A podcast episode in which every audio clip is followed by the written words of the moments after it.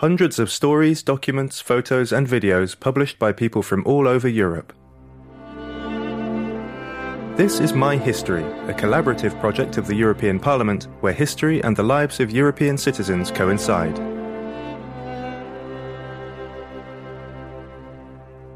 Chciałam opowiedzieć historię rodziców mojej mamy, historię moich dziadków, których życie było trudne i skomplikowane.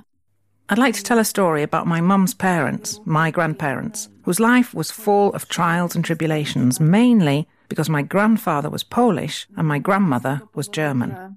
Mm, dziadek był Polakiem, a babcia była Niemką. This is the story of Renata's grandparents. Elfrida and Vladislav are from Wrocław in Poland, and Renata will lead us through the story of their lives. Mieli oboje mały ogródek blisko domu. Near the house, they had a small garden where my grandfather kept bees and had a couple of hives. In a way, that garden was the Arcadia of my childhood. It was where my sister, who was born two years after me, and I spent our happiest moments. Później moja siostra, która urodziła się dwa lata po mnie. Renata remembers her grandparents dearly, and the time she spent with them was full of love and happiness. They'd known a great deal of pain and suffering in their lives. It all took place in Poland under foreign rule during both world wars and throughout the communist period. Moja babcia urodziła się w 1898 roku. My grandmother was born in 1898 in the city of Lutz. Her parents were German. They came to Poland when they were still very young or perhaps just married. At that time, Poland was still under foreign rule. My grandfather was born in 1899 in Rogazice, a village now located in the region of Greater Poland. My grandfather's parents were Polish. Wielkopolskim, w rodzinie polskiej. They met when Europe was being ravaged by the horrors of the First World War. Kiedy skończył lat 18, My grandfather was 18 when he was drafted into the Prussian army during the First World War and sent to the Western Front, in France, somewhere around Verdun or Metz. Thankfully, he never saw any action. By the time these new soldiers arrived at the battlefield, the war was over and the troops began marching back towards Poland. After the First World War, Poland regained its independence.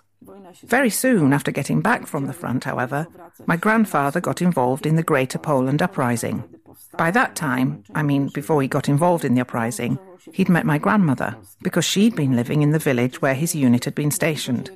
In actual fact, these soldiers returning from the front had repossessed my grandmother's house. ci wracający żołnierze zaanektowali ich dom. After they met, they began exchanging letters, probably in German because Renata's grandmother didn't speak any Polish. Their love grew deeper, and eventually they got married. Pobrali się na początku lat dwudziestych XX wieku.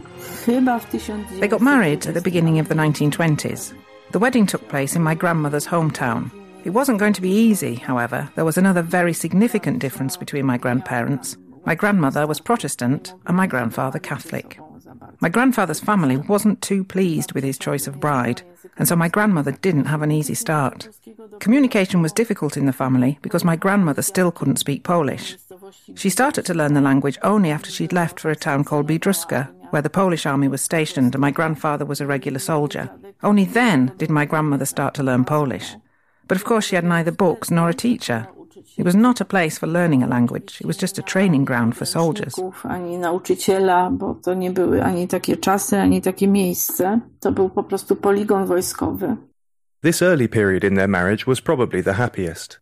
They had two children, a son, Valdemar, and a daughter, Renata's mother. They moved to Torun, where they lived in peace and relative comfort.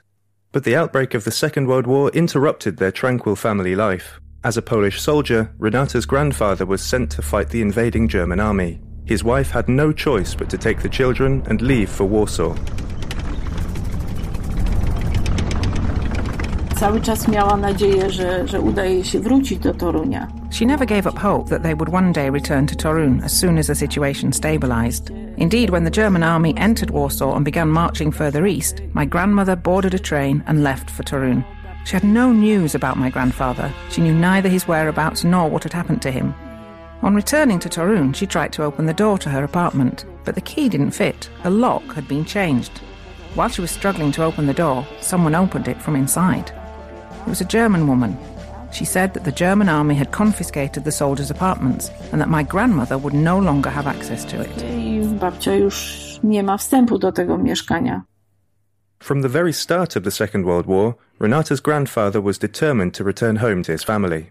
After the Soviet army invaded Poland on the 17th of September 1939, however, Vladislav was taken prisoner and put on a train to one of the concentration camps. To był transport albo do Katynia, albo do jakiegoś innego obozu. It was a freight train to Katyn or to some other concentration camp because there were only Polish soldiers on board. Before the train crossed the Bug River, they managed to escape, I think, through the bottom of the train. My grandfather escaped with one of his friends. Under the cover of night, they managed to pull up the floorboards from the freight carriage and slip out. Their arduous journey home took several weeks. To begin with, and this is nothing to be proud of, they stole a bike and took turns riding on the crossbar. They travelled only at night, on dirt roads with no map and no directions. They had to avoid the military patrols that were roaming around everywhere and had to find food wherever they could and sleep out in the open. Can't have been easy, but they got used to it. They were brave and resourceful. After three or four weeks, my grandpa made it back to his parents in law's house, where his wife and children were staying. Z synem i z córką. Unfortunately, the joyful reunion would not last long. W którymś momencie władze niemieckie zorientowały się, że dziadek jest y, Polakiem i w pełni sił At some point, the German authorities found out that my grandfather was Polish and that he was fit enough to work, and so he was sent to Koblenz to carry out forced labour. Since he knew German and was a regular soldier, he was admitted to the firefighting units in Koblenz, where he put out fires caused by the air raids. As the Second World War drew to a close, he finally returned home. Już z końcem II wojny światowej.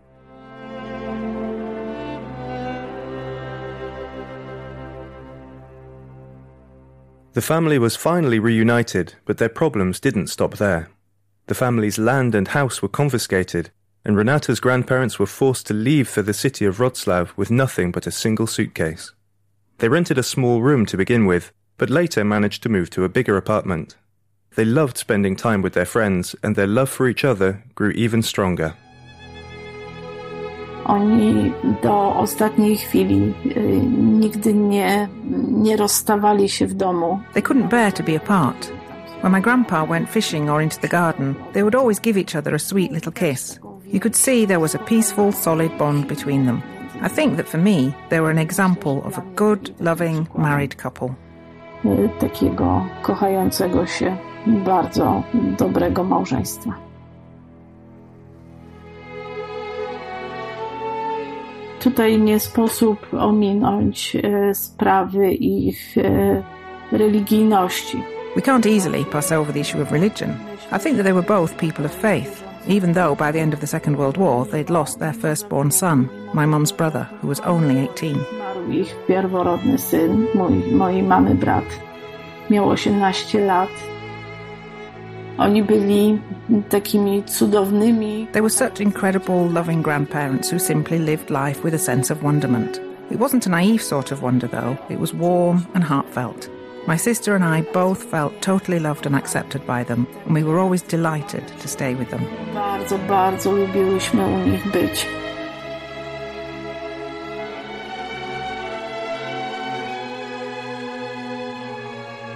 Renata concludes her story by making an appeal to listeners all over Europe.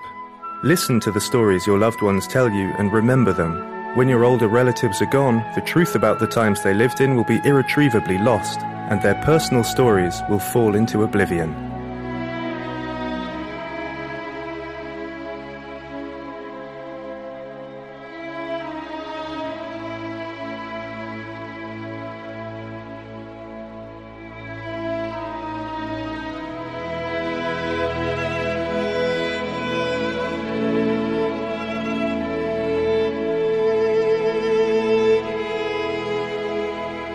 This was My History, a project of the European Parliament in collaboration with citizens from all over Europe. If you're interested in more podcasts from the European Parliament, then look online for Europarl Audio or go to the portal of My House of European History.